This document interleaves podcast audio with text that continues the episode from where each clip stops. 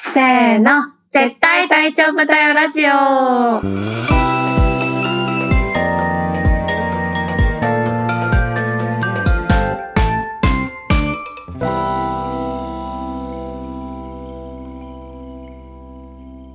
萌えです。愛です。このラジオでは、クリエイティブ業界に身を置き、日々をサバイブする20代後半女子2人が、漫画やアニメをはじめ、自分たちを大丈夫にしてくれるものについて、愛を込めて話していきます。はい。今回は結構久々じゃないですか、ゲスト会って。久々ですね。そうだよね。前。アスカちゃん。を買いらアスカちゃん会以来だから、うん結構前だね。ね。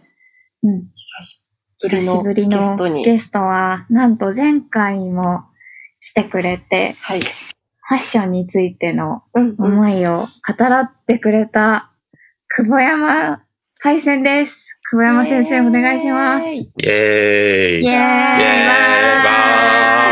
ーイわーおーおうおうおうね、ちょっとご時世を考えまして、はいズームでの、リモートでのご参加となりそうま。ですすね。はい。そうなんです。あなりのがでとう、ございます。今、回線のためにカメラオフでやってるので、顔が見えない状態でうん。話しているが、意外といいけそう。ね、いけそうですね。ねそうだね。わ私たちは久保山くんの写真をスマホで表示させながら、 笑顔を見ながらね。久保山くんの笑顔に対して話しかけてます。そうね、こう今笑ってくれてるのと笑顔がリンクしても、そうだねね。この場にいるようよですかったわ、写真撮っといて。ねナイス。ナイスだフォト。すごい。う感ん想。ね、今回は、えっと、京都アニメーションについてちょっと話していこうっていうことになりまして、はい。これ、あの、テーマは久保山くんが選んでくださったんですけど、はい。なんで京アニなんですか京アニが好きだからです。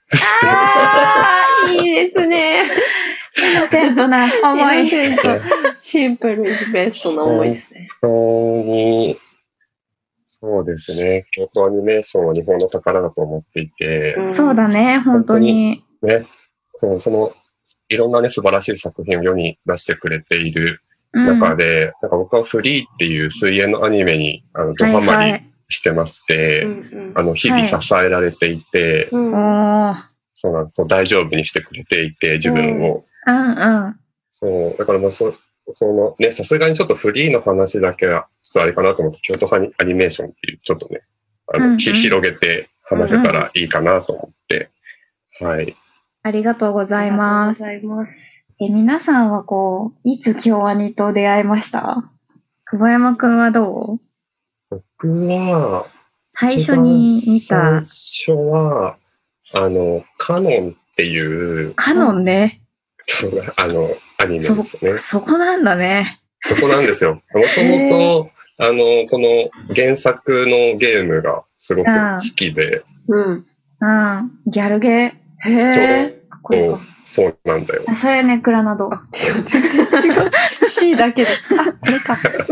愛ちゃんが今、京アニのホームページ見てたんだけど、これかっつってタップしたやつがクラナドだった。あでもクラナドも素晴らしい。でも同じ、あんの、会社が作っている、そうあだのね。ゲームのね、うん。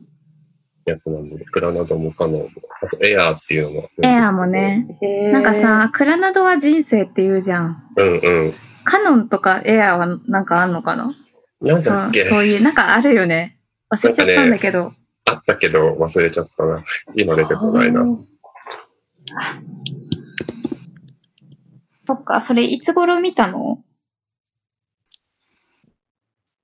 けかな見たのは、うん。でも大学生くらいかな。へえ。うーん。もともと原作は好きで、うん。小学生、中学生くらいかな、の時に、あの、出会った作品ではあったなんんでだけど、なんで出会うの小中学生でギャルゲと。 いや、すごいですねい。や、でも、我々は、その、やっぱり、小学生くらいから、あのインターネットに触れている。まあそうだじゃないね。ですかまあまあ、でも出会うわ。出会う。ごめん、出会い ます。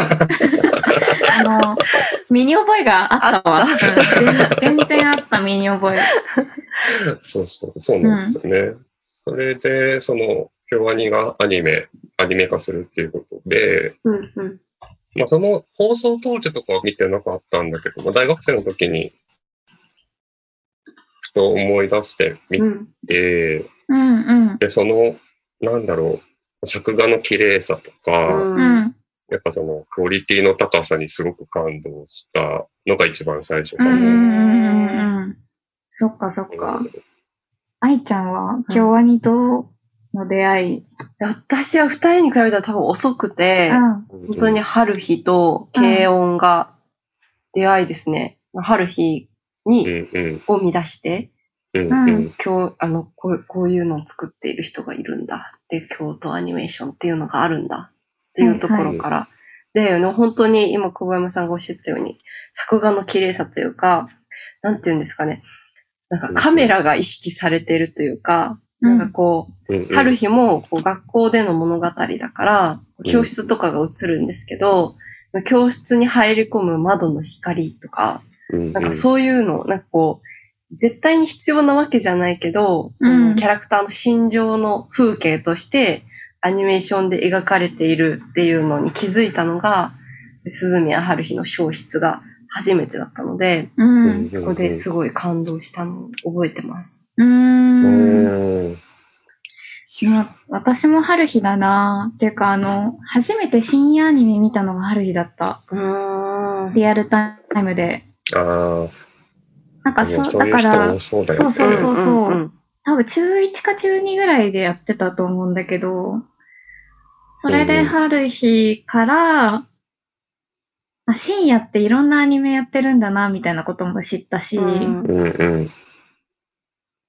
そう、春日がアニメだった、私の中で。あーだからへえ。だからその、そうだね。なんかもちろんさ、なんか犬夜叉とかコナンとうんうか、んカードキャプター桜とかいろんなアニメ見てきたけど、うんまあ大体夕方にやってる、うんこうんう、子ど子供向けというか、うんうんうんまあ小学生とかでも安心して見れるみたいな。うんうんものだったけど、アニメって深夜にやってるんだみたいなところがまずうんうん。衝撃的だったというか、誰に教えられて見るようになったのかわかんないけど、まあお兄ちゃんとかかな、多分。うんうん。それで、春日を見て、なんか今まで自分が見てきたものとはなんか違ううんな、うんみたいな。うんうん。難しい、みたいな。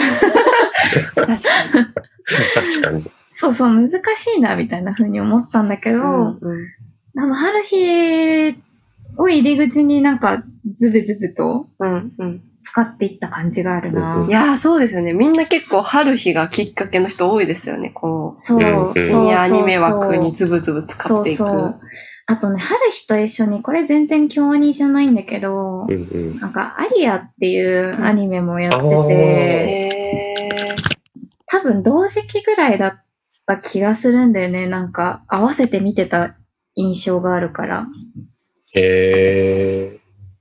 同じ時期ぐらいだったんじゃないかな。まあ1期か2期かはちょっとわかんないんだけど。ーうんうんうん。だから春日とアリアを見てたっていう思い出はすごいある。へーへえ。ありよ。すごい。なんか、うん。じゃあ本当に春日を見てなかったら、このポッドキャストもやってなかったかもしれないよね。そうだよ。よ、そうだよ確。かえ春日を見てなかった世界線の私がいるとしたらもう何をしてたのかわからない よ。恐ろしいですね。ね、データ世界線の 私が。すぐアニメに絡めますね。世界目に絡めちゃう。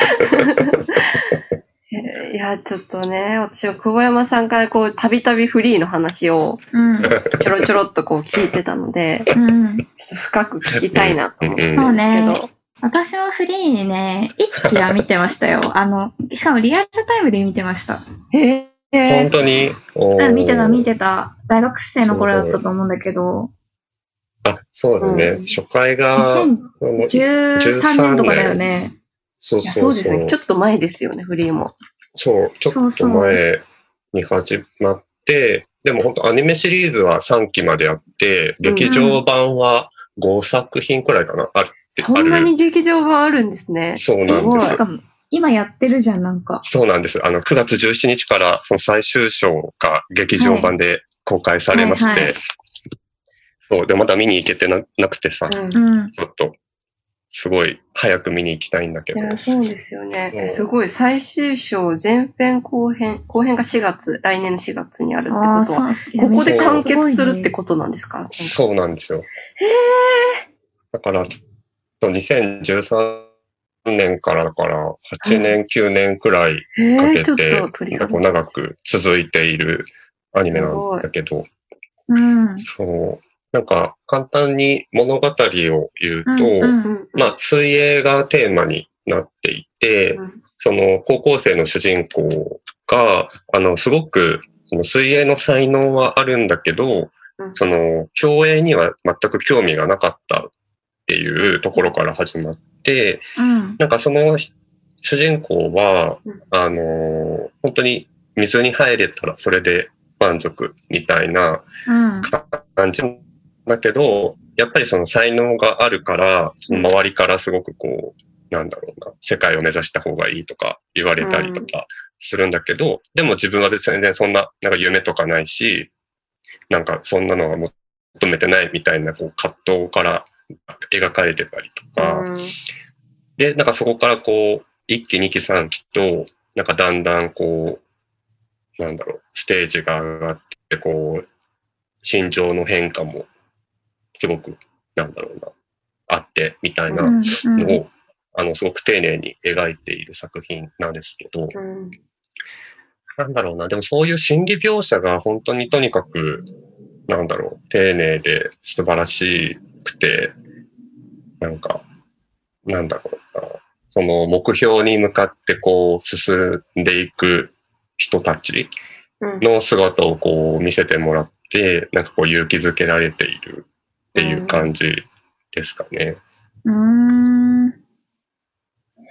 フリー見たはずなのにあんま覚えてないなでも私も、そう、でも一期うんは、あ、うんうん、あ、あ、どうぞどうぞ。あ、すいません。 譲り合い。そう、なんか久保山さん、あ、フリー見ていて、なんか前多分久保山さんと喋った時に、うんうん一、期で、一期で今止まってるんですよねみたいな話をしていて、うんうんでそこから話したからちょっと見ようと思って、うんうんこうちょこちょこ見て、うんうんでなんか結構長いじゃないですか、3期まで。うだん。からなんかこう、私ここまで見たっていうのを把握してなくて、ずっとこう続きから見ているので、今、うんうんあの、はるかがリン、リンと一緒にオーストラリアにい行ったとこです、私は今。ああ、もうすそんなあ海外にも行くんだ。そう、海外にも行くんですええよ。なんか、ちょっと視野広げようぜみたいな感じですよね、あれ。そう世そうそ界、うそ世う。界に出てこうみたいな。そうそうそう。でも、本当にそこが、はるかの、主人公のはるうんかうん。の、あの、心情がこう、変化するきっかけになる、すごく大事な、うんうん。なんだろうな、場面うん、うん。で、すごくいい話ですね。そう。なんか、今、あの、説明にもあった通り、その、うんはるかは、水に入れたら嬉しくて、うん。才能はあって、だからうん周りが才能があるから、もっと上目指せ、上目指せみたいな感じで、はいはいはいはいまあなんか、こう、そんな強く言うわけじゃないけど、ななんかもったいないよみたそうそいうなそことう。だなよんね。かこうんうう、ん次どうするのみたいな、進路どうするのみたいな感じで、でうんうん周りもこう、なんかいろいろ将来に向かって動き動き始めていて、うんなんかはるか自身もプレッシャー感じてたりとかする中で、なんかその決定的な瞬間があって、なんかもううんその自分はちょっとセリフがうろ覚えなんですけど、うん。その、なんかこう上をどんどん目指していくっていうことじゃなくて、ただ泳ぐことが好きうんうんなんだみたいうんなところで、こう、はるかがなんか今まで結構そんなにしっかりと自分のなんか意見みたいなのを言うことがなかったのに、うんそこは結構強めになんか言っていて、そこに私自身も、なんだろう、なんかその、人はみんな上を目指すものみたいな、あーぼんやりしたあー固定概念みたいなのあるじゃないですあか。るうんね。うん次はどういうステップに行くのかみたいな。成長していかないといけないとそうそうかう。んうんで、なんか学生の時とかって、それがこう、すごい如実で、なんか自分のテンポとかほっといて、うん。次に上に進まないといけないみたいなのが、なんか私自身もモヤモヤとしてあったなっていうのをその時思い出して、うんうんなんか自分のテンポでいいし、その、絶対に上目指さないといけないっていうのもよくわかんないなと思って、ううんん。うんこうなんかあの回考えさせられましたね。ううん。んまあでも確かにそうかもね。だって、はるか、なんか、はるちゃんとか呼ばれてる。はるちゃんとかはるちゃんとか呼ばれてるよね。うんうん。なんかもう、昔すぎうて、ん正直何にもあんま り、そうですよね8年前なので、正直あんまり覚えてないんだけど、なんかすごい、風呂みたいなのに水溜めあそうそうてそう入ってるシーンとかを覚えてるな。そうそうそう。で最初それって、なんかもう水の中にいるいることができさえすればいいんだみたいなことを言ってることもやっぱり覚えてて、なんかさ、あの、赤い髪のさ、うん。うんうん。松岡凛くんって子がさ、うん。なんか突っかかってきたりしなかったっけ、最初の方。する。うん。そうだよ、なんか、前は才能があるのにみたいな感じだったような気がするんだけど。ね、なんかそういう、いや、若いね。若いよね。なんかね、若いってキラキラしてるよねう。んすごい。そう。えーなんかそういう、そうだね、その10代の、うん。10代のそねの、かけがえのない。ね、その学校のその部活としてやっているうんっていう中での、なんかそういうやっぱ上を目指さなきゃいけないみたいなところの葛藤もあれば、うんその、はるかはすごくこう、水泳の才能があるけど、そのはるかの親友の誠は、あーまあ、あー。あのまた、その、別の道を、えこう、選ぼうとするわけですよ。あなんか自分はそうやって、こう、競争の世界に行くよりも、ーうんその、そういう、なんだろうな、上を目指していく選手たちのサポートをしたいっていう、うんでうんうんその、そういう、なんだろう、トレーナーになりたいとか、なんかそういう、なんていうの、スポーツ医学みたいなのをこう学ぼうとして、あのそういう学科の大学に進もうってこう決めたりとか、うんう。ん。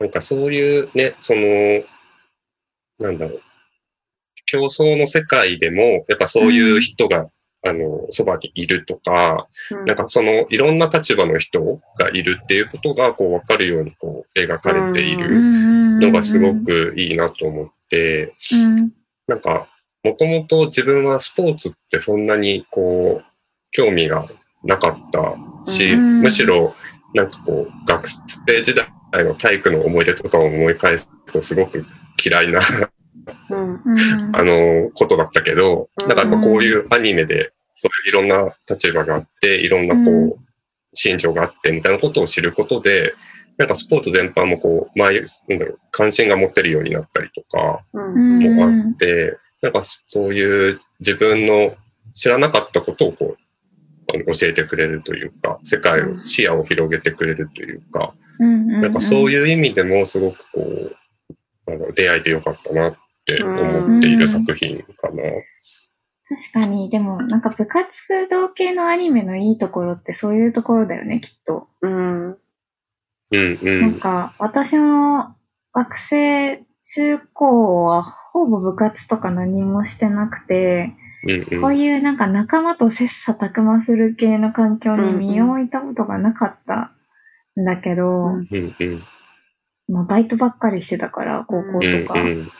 だからなんかこう、羨ましくもありつつ、うんでも、今から経験し直すことって100%無理なわけで、うんうんうん。生まれ変わらない限り。うんうん。でもそういう中でアニメ、こういう部活とか青春とか、何かすごく切磋琢磨してる人の姿をアニメとして見ることで、なんかね、ちょっとその、うんコンプレックスを抱えた自分を、なんか成仏できる気持ちにもなる気がする、してるんだよね。うんうんうん。うだかんうらそういうところはすごく見ててうんいいなっていうふうに思うし、なんか自分もまるでそのコミュニティの一員になれるような感覚とか、んうん。まあ同時に羨ましいなって気持ちにももちろんなるんだけど、うんうなんか、んあ、こう、みんなこういう気持ちを抱えて頑張ってたんだなとか、部活頑張ってきたよみたいな人と話してても正直よくわかんなかったんだけど、うん。うんうんうん。だからそれはすごい相手を理解するきっかけになるなっていうふうに思ったりした。うんうん。ね、本当に、なんか、アニメってそういう役割、役割というか、一面があるなってすごく感じてて、なんかこう、いろんななんだろう。まあ、あの、部活とかもそうだし、なんかいろんな仕事を題材にしたアニメとかもあるし、う。うんんなんか本当にいろんな、こう、ものをテーマにして、で、そこの、なんだろう、中にいる人たちが、こう、どういう気持ちになるのかとか、うん。なんかそういうことをこう、教えてもらって、こういろんな感情に触れて、なんかこう、なんだろうな。その数がどんどんこう増えていくほど、なんかちょっとこう、人に優しくなれるんじゃないかとかうん。うん思ったりする。うん。そうね、本当に。うん。京アニってなんかそういうところあるなってうん。思う作品いに。や、そうですよね。なんか細かい。うんうん、なんかその、そこの世界に生きる人みたいなところにう、ん。ちょっとフォーカスを当てているというか、うん、うん、多分もちろん、あの、原作あるものが多いような気がしてるので、うん京アニの作品って。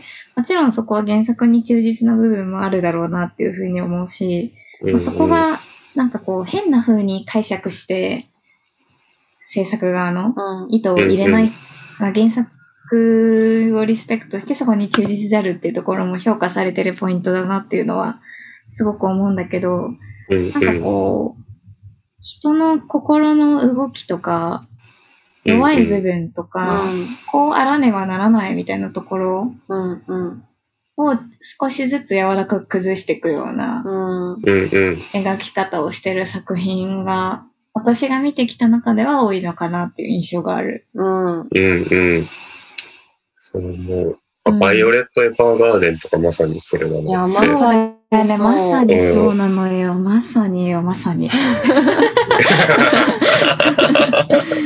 やーね、すごいですよね。やっぱり、うん。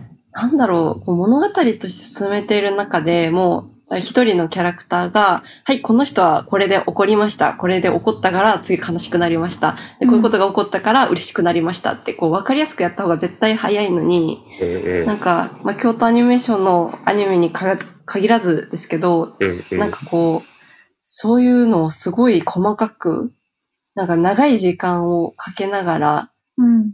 表現していくっていうところが、やっぱり魅力的ですよね。そういう、そうだうね。ん感情の機微にこう敏感なアニメっていうのうは、ん。うん、うんフリー。も本当にそうだなと思うし、うん、うん。それでいて、あのなんか、水、わかんないですけど、水泳のアニメとかめっちゃ難しそうだなと思って書くのとか、うん。水の中うんうんで、あんだけかっこいいフォームで泳いでいくっていうのが、なんかそういう心理描写の軸もすごいし、なんか普通にそのうんうん絵として完成度高くあの難しい条件のを描いてるのもすごいなと思って。うん。本当にそうね。あとは久保山さんの推しの話が聞きたい。確かに、推しは誰ですかえーっと、2期で、であのフリーの2期で出てくる山崎宗介っていうキャラクターと、あともう一人、でも、あの、さっき話した、うんあの主人公の親友の立花誠っていあーう、その二人がとてつもなく好きで、うん。 とてつもなく好き。とてつもなく好きで。なぜ、なぜ、なぜです。なぜ、なんか、その宗介に関しては、うんあの、まあ、ネタバレにはなっちゃうんうんだから、ネタバレていこう。うんあのーその、宗介はもともと、あの、違う学校にいたんだけど、うんまた転校して、その2期から戻ってきて、うんで、で、その、なんだあの、赤い髪の凛はいはと、うんあの、昔からの親友で、うんあの、一緒にこう、泳いでいく、あの、泳いでうんうん、こう、全国大会目指していくみたいなところから2期が始まるんだけど、うんうん。その、その話が進むにつれて、実は、宗介は、うんその別の学校で、あの肩を壊してしまって、はいはい。で、あの、もう、競泳はあ諦めようとして、もう、最後に、凛と一緒に泳ぐために、あの、凛も同じ学校に転校してくるんですよ。ああ、なんかっていう私知ってる気がするの。2期まで見たのかなあ、見てる、見てるんじゃないそれ見は。てるかも。なんか、めちゃくちゃこいつ知ってんぞ、みたいな気 持ち。思い出してきました。思い出しがすごい。見てるかも。そうそう。で、なんかそういう、なんていうのかな。な、でもそれは本当に、もう誰にも、あの、怪我したことは誰にもこう言わず隠し通そうと思ってたんだけど、うん。うんまあ結果、まあいろんなきっかけがあってバレるんだけど、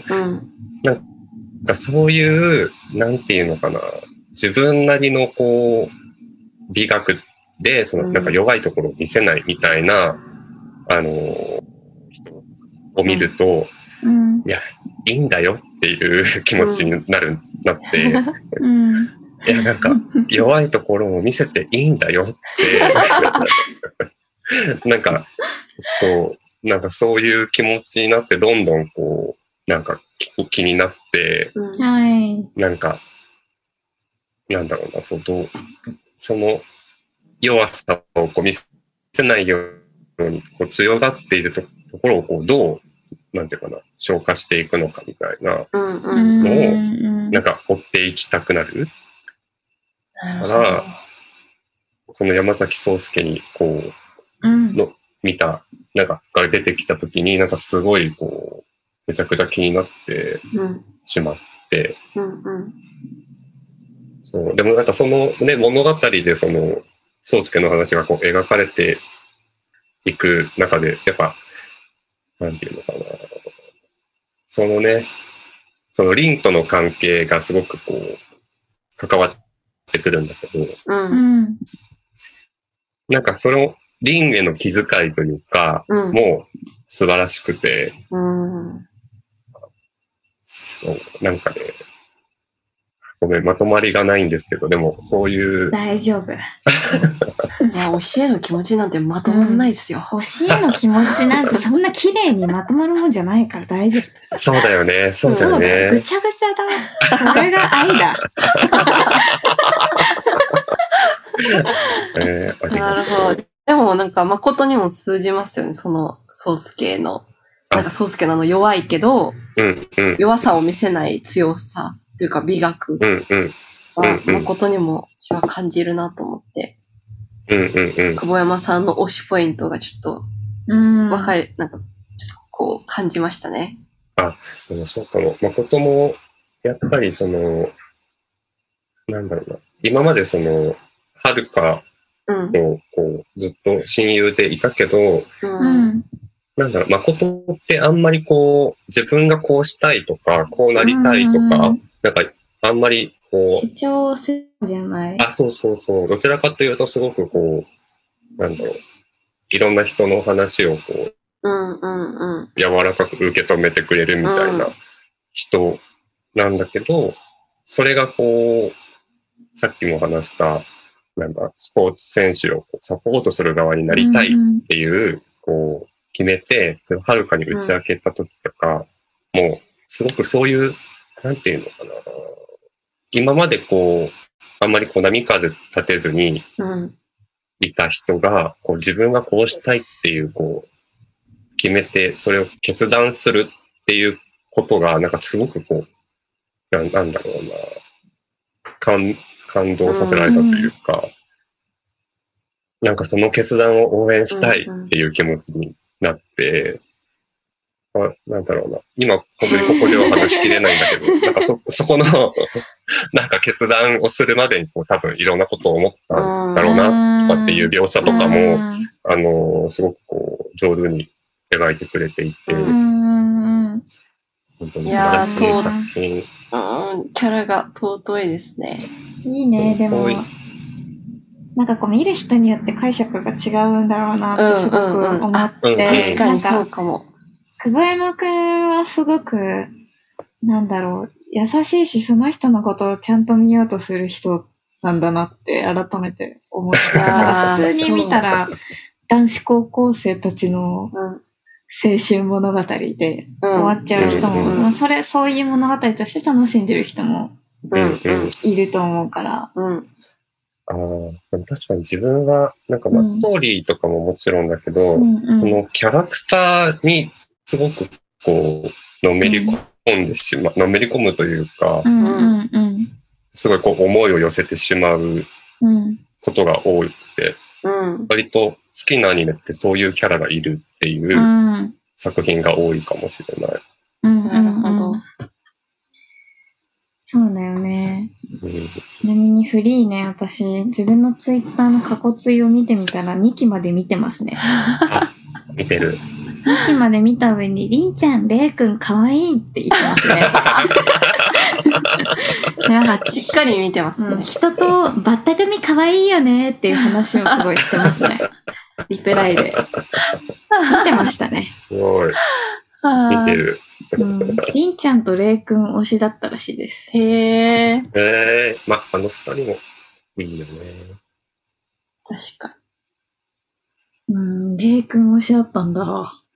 に。へえ。えなんか意外ですね。レイク推しなの。私も意外です。7年前の自分。ねえ今の萌えさん。召喚したいですね。あらうん7年前の自分を。確かに。いやー、いいですいね。やー、いいですね。なんか他に、京アニで、これはみたいな話ありますかええええで、僕は、あの、響けユーフォニアムもすごく好き。うんうん。はいはいはい。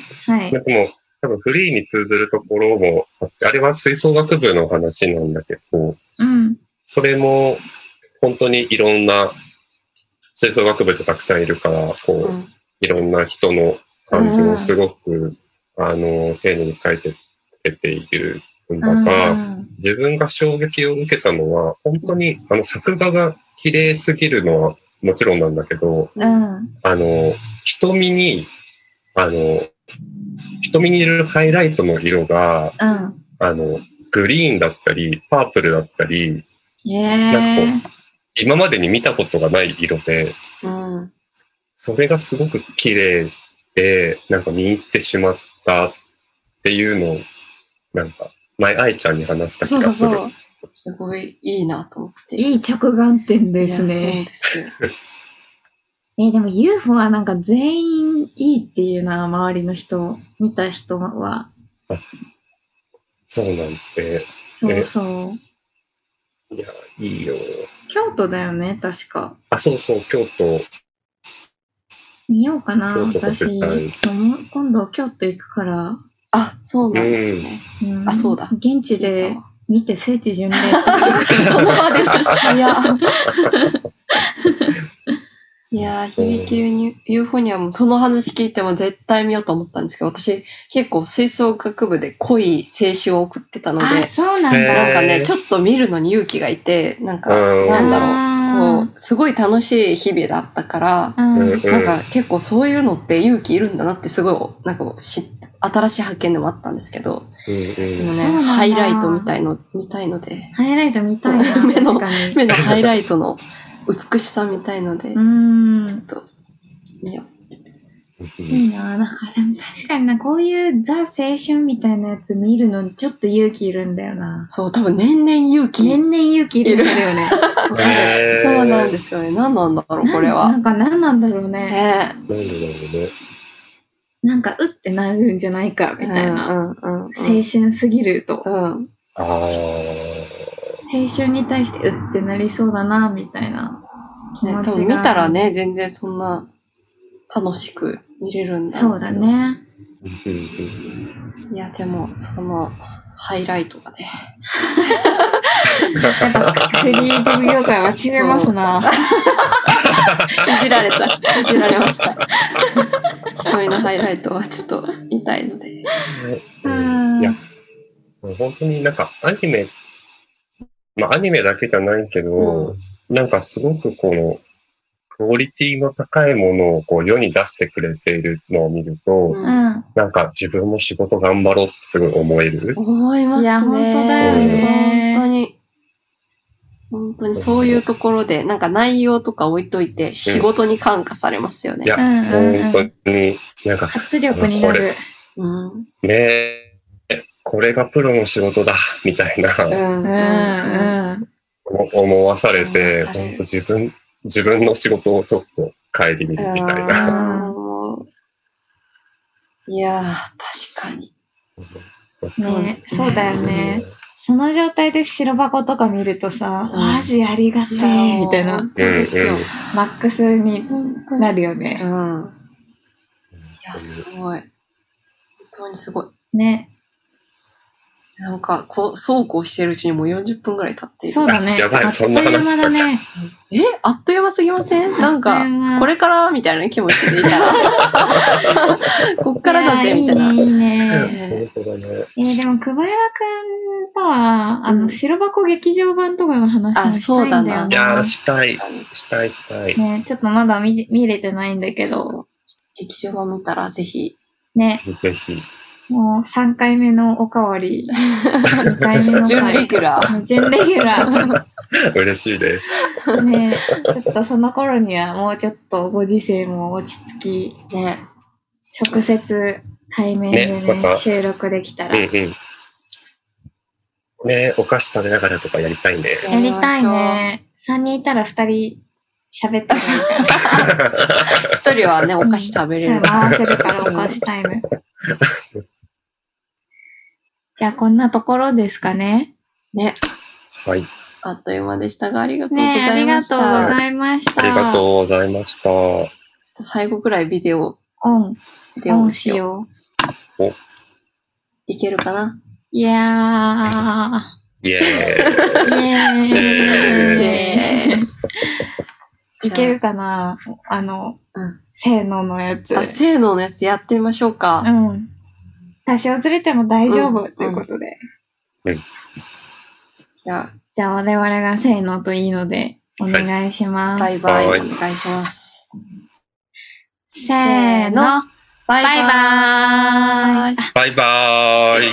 かわいい。タイムラタイグが。ムラグめっちゃあった。面か白い。わいい。あ、本当にバイバーイ。あー。